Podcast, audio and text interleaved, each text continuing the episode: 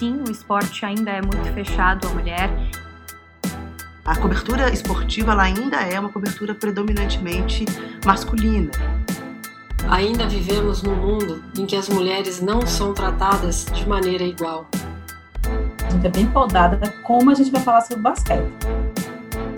Acabou a era da pedra, de achar que mulher não combina com esporte.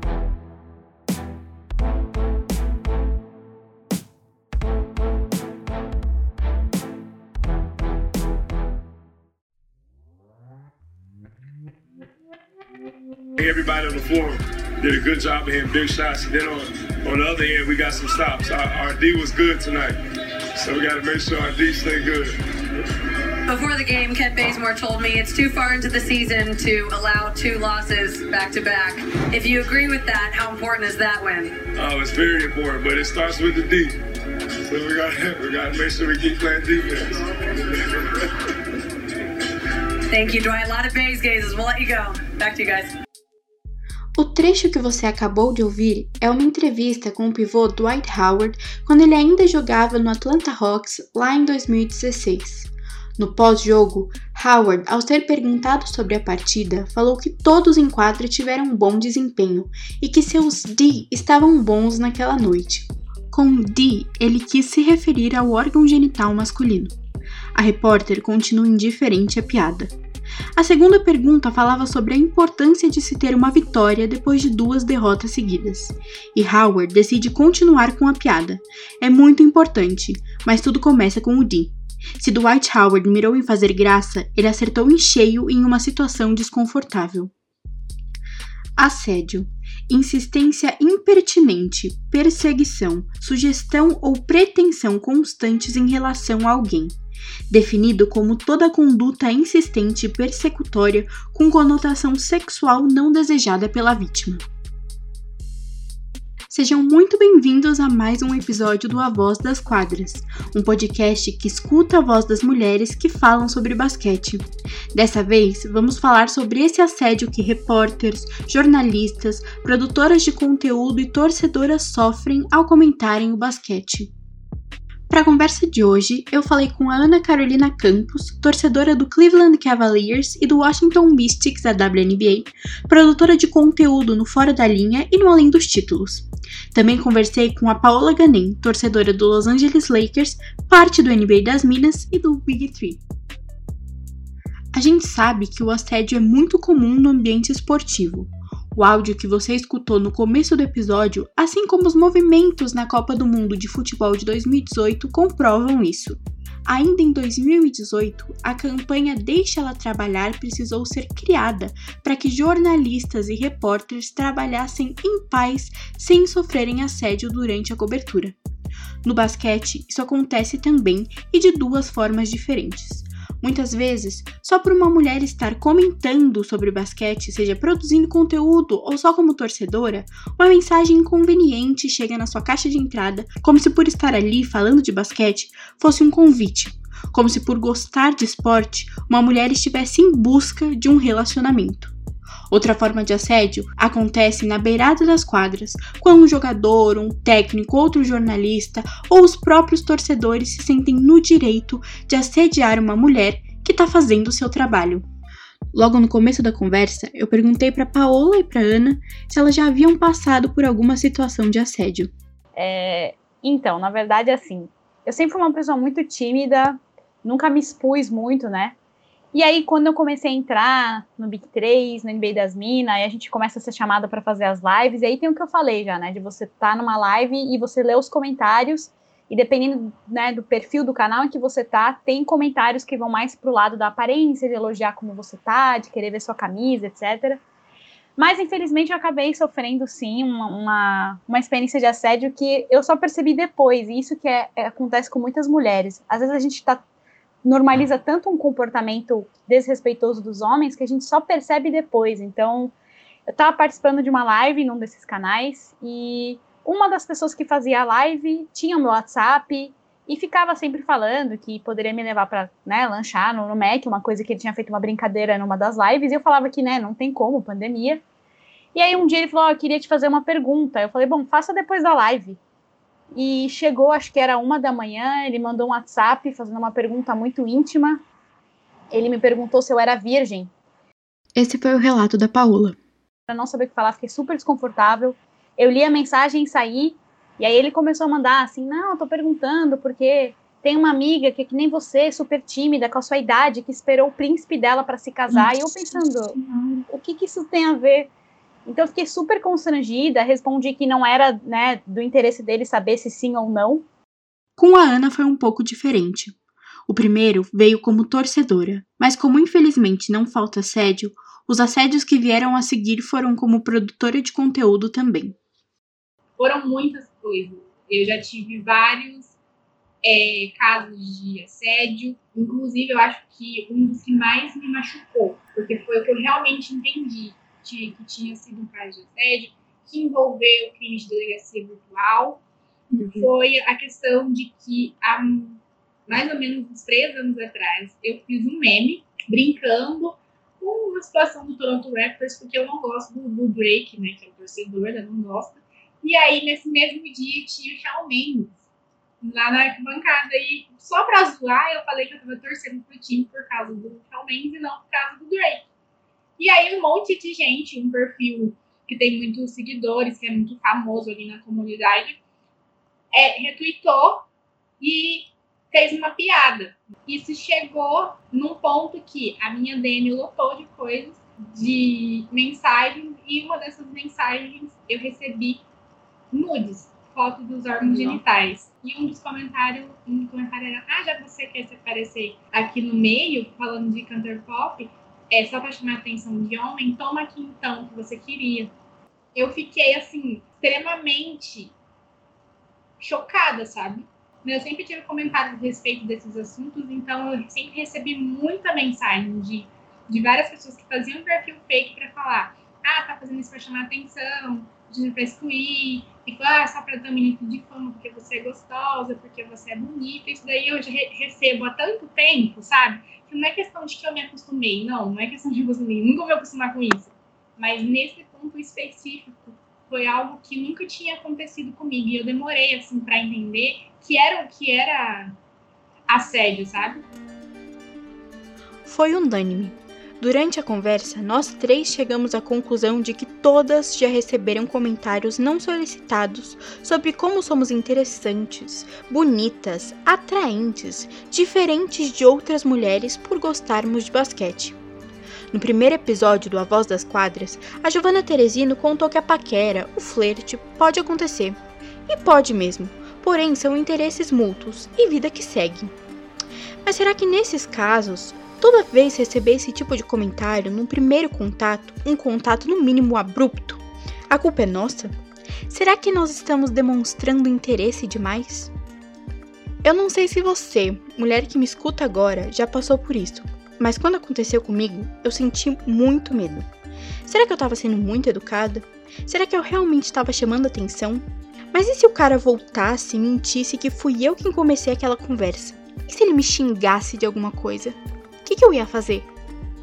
Durante a minha conversa com a Ana e com a Paola, a Paola contou que se sentiu culpada e com medo de estragar um futuro profissional pior é que eu fiquei pensando assim, será que eu tenho que continuar falando com ele? Porque, né, você não pode perder, entre aspas, a oportunidade. E você se sente culpada, você começa a pensar, será que eu dei abertura para ele em algum momento, para ele vir perguntar isso? E aí, conversando com algumas amigas e com a psicóloga, ela me fez entender que aquilo foi um assédio, sim. Participei depois de uma outra, inclusive ele também foi inconveniente na live, porque a gente estava falando, né, do James Harden e dele tá tendo umas atitudes meio antiprofissionais, né, indo em casas noturnas. E aí ele uhum. perguntou assim, né, abre aspas, no meio da live, você também já foi para um puteiro? E eu não sabia o que dizer, então é bem desconfortável. Você se sente completamente acuada, como se realmente ele estivesse na sua frente e você não tivesse saída, sabe? Eu e as meninas, a gente fazia lives com, na, naquele canal, e aí eu falei assim, não posso, né, entre aspas, estragar essa oportunidade para elas, elas estão dando visibilidade, elas têm visibilidade ali, e aí, quando eu contei para as meninas o que aconteceu, um tempo depois, elas ficaram muito chocadas. E assim, eu não participo mais do canal, não estou mais inscrita e, sinceramente, quero bastante distância, porque a gente percebeu que o tratamento com as mulheres ali já não é muito legal, no geral. Uhum. Então, assim, quanto mais longe, melhor. A resposta da Ana ao primeiro caso foi diferente da da Paola e diferente da minha. Ela também se culpou, também se questionou se havia incitado o assédio que estava sofrendo, mas tomou rumos diferentes. Eu demorei para entender que era um assédio e eu demorei para entender que eu não tinha culpa. Daí eu dei abertura. Será que eu realmente quero chamar atenção? Eu comecei, eu comecei a me questionar. Eu simplesmente, eu lembro que na época eu sumi do, do Twitter, eu sumi das minhas redes sociais todas, eu não queria falar com ninguém. E foi quando eu peguei e falei para minha mãe, e eu contei para minha mãe, a mãe falou assim: não, vamos fazer alguma coisa. E a minha irmã falou: gente, vai entrar no crime de delegacias virtuais. E a gente contratou a advogada, e a gente entrou com a questão do crime. Só que no primeiro momento eu senti muito medo. Eu não quis mais participar de nada, eu era sempre muito convidada para entrar em projetos ou para participar de algum podcast e eu não fiz nada disso. Eu não queria fazer parte de um podcast, eu não queria fazer parte de uma página que as pessoas soubessem quem eu era. Eu tinha muito medo das pessoas saberem quem eu sou. A Ana conta que superar as barreiras e voltar a produzir conteúdo e mostrar o rosto na internet foi muito difícil. A gente te entende, Ana. Num primeiro momento, eu pensei em excluir todas as coisas que eu tinha feito e todas as minhas redes sociais para nunca mais voltar e nunca mais falar sobre basquete na minha vida. Mas, se eu tivesse feito isso, e se você não tivesse voltado a produzir conteúdo, a gente não estaria aqui hoje falando sobre assédio. Antes de mais nada, acho importante dizer e relembrar que se você já passou por um caso de assédio, não desiste, tenta falar sobre, porque você não tá sozinha. Eu me pergunto se tem alguém que ainda poderia questionar as palavras ou as situações apresentadas nesse episódio. Casos não faltam. Entre eles tal do técnico da NBA Luke Walton e a jornalista Kelly Tennant, que aconteceu entre 2014 e 2016, quando Walton ainda era treinador assistente do Golden State Warriors. Na época, a jornalista que considerava Walton um mentor estava escrevendo um livro e pediu para que ele fizesse o prefácio. Para falar sobre detalhes do livro, ele a convidou para o seu quarto de hotel e, estando os dois sozinhos, forçou um contato sexual. Walton jogou o Tennant sobre a cama, subiu em cima dela usando seu peso para prendê-la e à força beijou seu rosto, o pescoço e o peito. A jornalista afirma que quando pediu para que Walton parasse, ele debochou dela. Mesmo sabendo do quanto ela ficava desconfortável na sua presença, Luke Walton sempre cumprimentava a jornalista com abraços longos e apertados.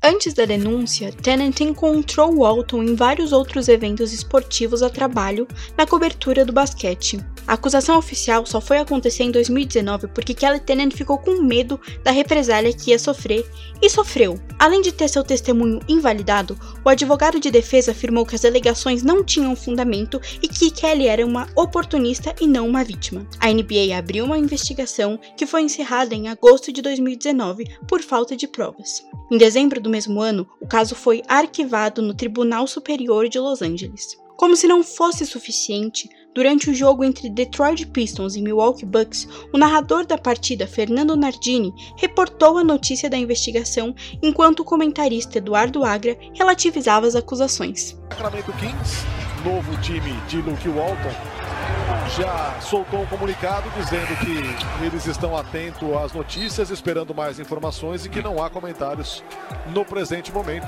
E ela acusa ele de ter feito insinuações sexuais no quarto de hotel em Santa Mônica. Sim, mas ela subiu lá, então. Ela subiu no quarto de hotel. Hoje, Luke Walton continua atuando na NBA como técnico do Sacramento Kings. É uma pergunta sem respostas, eu sei, mas fico me questionando: de onde vem essa liberdade de chegar com esse contato tão invasivo? Perguntei exatamente isso para Ana e para Paola. A gente pode ficar aqui falando horas sobre isso, mas a gente não vai chegar num ponto conclusivo sobre por que, que eles se acham no direito disso. O que, eu, o que eu acredito é que assim, essa é uma naturalização que a gente tem sobre a questão do assédio que não deveria ter. E não acontece apenas no ambiente esportivo, a gente vê isso acontecendo em transporte público, nas ruas, na universidade, enfim, em todos os lugares isso acontece com nós mulheres acontece na beirada da quadra, acontece na, com as jogadoras, acontece com as comentaristas, acontece com as narradoras, acontece com qualquer mulher que estiver envolvida dentro do ambiente esportivo, porque isso foi naturalizado. Infelizmente, as pessoas acham que é natural você poder cantar, entre aspas, uma mulher, você poder elogiar uma mulher, elogiar entre aspas, porque é natural um homem poder chegar na mulher que ele quiser, da maneira que ele quiser. E eu acho que isso é um reflexo muito cultural de como os homens foram criados na nossa sociedade. Então a gente tem essas questões, não é de hoje, é desde sempre. Nós estarmos, nós três mulheres, estarmos falando sobre isso hoje, já é uma desconstrução. É isso o nosso papel, é isso que a gente tem que fazer. Infelizmente, a gente não vai poder estar aqui nesse mundo para ver quando essa desconstrução realmente chegar no ápice dela e for feita. Mas de pouquinho em pouquinho eu ainda tenho esperança, eu ainda acredito que isso pode acontecer, porque nós mulheres cada vez mais estamos entendendo que acontece conosco isso. E você, Paula? Por que, que você acha que isso acontece? Eu acho que é muito por uma questão assim de não ter consequência para os que os homens fazem. Assim, muitas vezes a gente, nós mulheres, a gente erra em coisas diferentes. Nós somos massacradas pelos nossos erros e ninguém esquece. Um homem, quando ele erra, parece que ok, a gente vai, de certa forma, te responsabilizar por um dia, mas no dia seguinte a gente já esqueceu. Tanto que são vários os homens, né, que cometem algum tipo de violência sexual, por exemplo, e continuam jogando, continuam atuando, às vezes se tornam, sei lá, donos de times. A sociedade esquece muito mais fácil. Então eles se sentem na liberdade de vir atrás. Fui além e fiz a mesma pergunta para alguém que entendesse de sociedade. A professora doutora, antropóloga e feminista Carla Cristina Garcia nos deu alguns motivos do porquê os homens sentem essa liberdade de fazer um contato tão abrupto e tão invasivo com mulheres que falam sobre esporte. Bom, que eu tenho para te dizer é que a antropologia e a sociologia podem não ter o que responder, mas o feminismo sim. Sobre o basquete, assim como sobre o futebol e, e também sobre o, os esportes eletrônicos, o que pesa é o machismo, né? O que pesa é a ideia de que uma mulher é, não é capaz de exercer a sua profissão de jornalista é, ou de atleta, viu? Mas de jornalista em particular, cobrindo esportes já que esse é um campo eminentemente masculino e machista. Isso a gente pode constatar desde o próprio salário é, que as mulheres recebem, sendo jogadoras, é, desde o próprio prêmio, que nos esportes femininos ainda continua sendo é, menor do que no, no, no que se refere ao, ao, pagamento né, e aos prêmios masculinos. É, e as mulheres, elas sofrem assédio é, de todo tipo, moral, sexual, é, em qualquer área dos esportes é, que a gente encontra. No campo da narração, se supõe que ser homem dá àquela pessoa uma vivência sobre o esporte que mulher nenhuma vai ter. Quer dizer, nada explica além do machismo. Sabe, Isabela? A gente pode ver e você pode constatar todo tipo de, de assédio que as jornalistas e as narradoras jornalistas né, de, eh, de esporte sofrem por parte de todo mundo, em todos os esportes. Né? Infelizmente, é, o campo do esporte ele ainda é um campo profundamente machista e profundamente contra a participação profissional das mulheres é, como jornalistas, seja cobrindo na quadra ou cobrindo no campo, seja como jogadoras de esportes que se supõem ser masculinos, né? Então, é, quando você tem um time de mulheres jogando, as jornalistas sofrem assédio, né? Mas quando você está narrando ou está cobrindo um jogo masculino, é como se você entrasse na Arena dos Leões. Então, o que explica é que a sociedade continua marcando territórios nos quais as mulheres podem atuar, quase que como um favor que a sociedade machista nos faz, né? Mas definitivamente o, o, o jornalismo esportivo não é um deles, né? Ainda vai ser preciso ter é, é, muito trabalho para que a gente consiga ter é, um espaço de respeito pelo trabalho das jornalistas esportivas nas quadras, nos campos, em todos os, os espaços de esportes coletivos em que elas queiram atuar. A professora Carla Cristina disse tudo. Ainda preciso muito trabalho, então temos um longo caminho pela frente. O jornalismo esportivo é realmente uma arena de leões em que olham para nós não como colegas, mas sim como alvos. Temos muitos casos na NBA, uma liga engajadíssima com a justiça social, mas não quando se fala sobre as questões de gênero.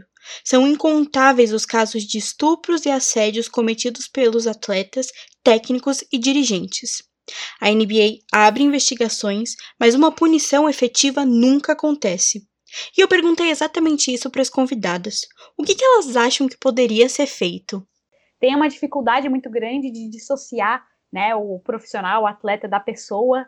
Você acaba achando que os dois é a mesma coisa, e principalmente se for assim, alguém como Kobe, né? Fica muito difícil. Então, é muito complicado porque o que acontece? A NBA, a gente sabe, é uma liga muito politizada, a gente tem atletas maravilhosos que estão sempre falando sobre questão de racismo, de violência policial, mas é uma questão que, quando chega a essas questões de acusação de assédio, acusação de violência doméstica, a gente tem na liga um monte de exemplos de jogadores que jogaram no passado e que continuam sendo glorificados, como por exemplo o Karl Malone, que como ala pivô, é um dos grandes caras, né, da história, mas assim, é um cara que tem uma acusação, né, ele estuprou uma menina de 13 anos e ela engravidou e teve toda essa questão. Na liga atualmente a gente tem, por exemplo, né, Isa, no Lakers, o Jason Kidd, que é um cara que tem várias Sim. acusações de violência doméstica, e ele tá lá na liga como um dos técnicos.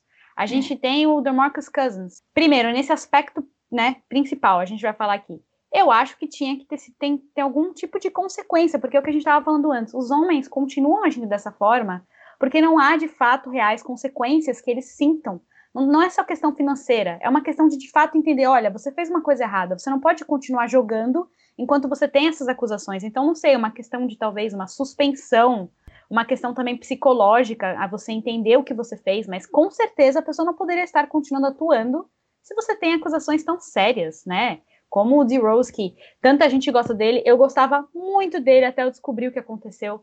E aí, simplesmente, eu não consigo hoje olhar ele ou por Zings sem sentir repulsa.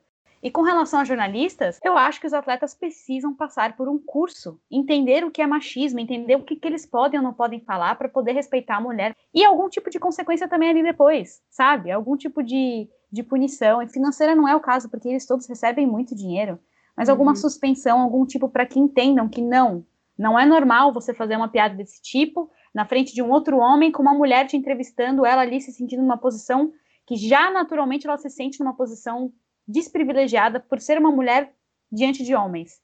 Apesar da NBA ser muito engajada politicamente, ao mesmo tempo a NBA ela é muito a verdadeira passadora de pano que existe. Ela não comenta sobre esses casos nunca, mesmo quando a acusação acabou de acontecer.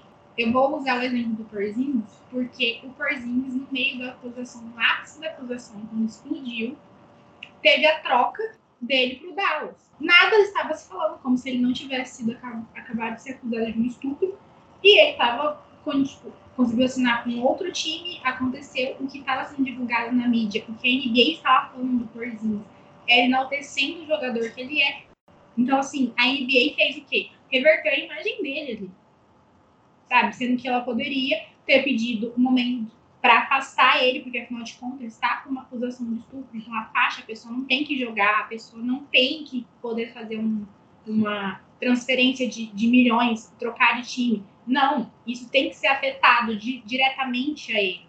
Óbvio que todo mundo tem o benefício da dúvida, enquanto ainda estamos no meio do, do, do processo e tudo mais. E por isso mesmo, o benefício da dúvida, por esse motivo a gente tem que fazer o quê? A pessoa não tem que, que ter os direitos que ela, que ela está tendo. Eu acredito que a NBA precisava engajar muito mais sobre respeito. Respeito aos profissionais de fora da NBA, que eu acho que é o que muitas vezes falta. Tirando algumas jornalistas que são conceituadas dentro da, da liga, como a própria Doris e outras pessoas, e outras mulheres aqui que a gente pode citar, várias e várias jornalistas mais novas, jornalistas que estão ali só para cobrir mesmo na beira da quadra no final do jogo, que elas são assediadas por jogadores da NBA. E a NBA não faz nada e esses casos nem chegam, muitas pessoas nem sabem que isso aconteceu. Deu para constatar que assédio às produtoras de conteúdo ainda é uma realidade longe do fim. 2014, 2016, 2018, 2019, 2020 e provavelmente 2021. Não há um único caso, são muitos, porém são os poucos que vêm à tona. Para as mulheres que escutam, no melhor estilo High School Musical, estamos juntas nessa e você não está sozinha. Se você for um homem, preste atenção nas suas abordagens.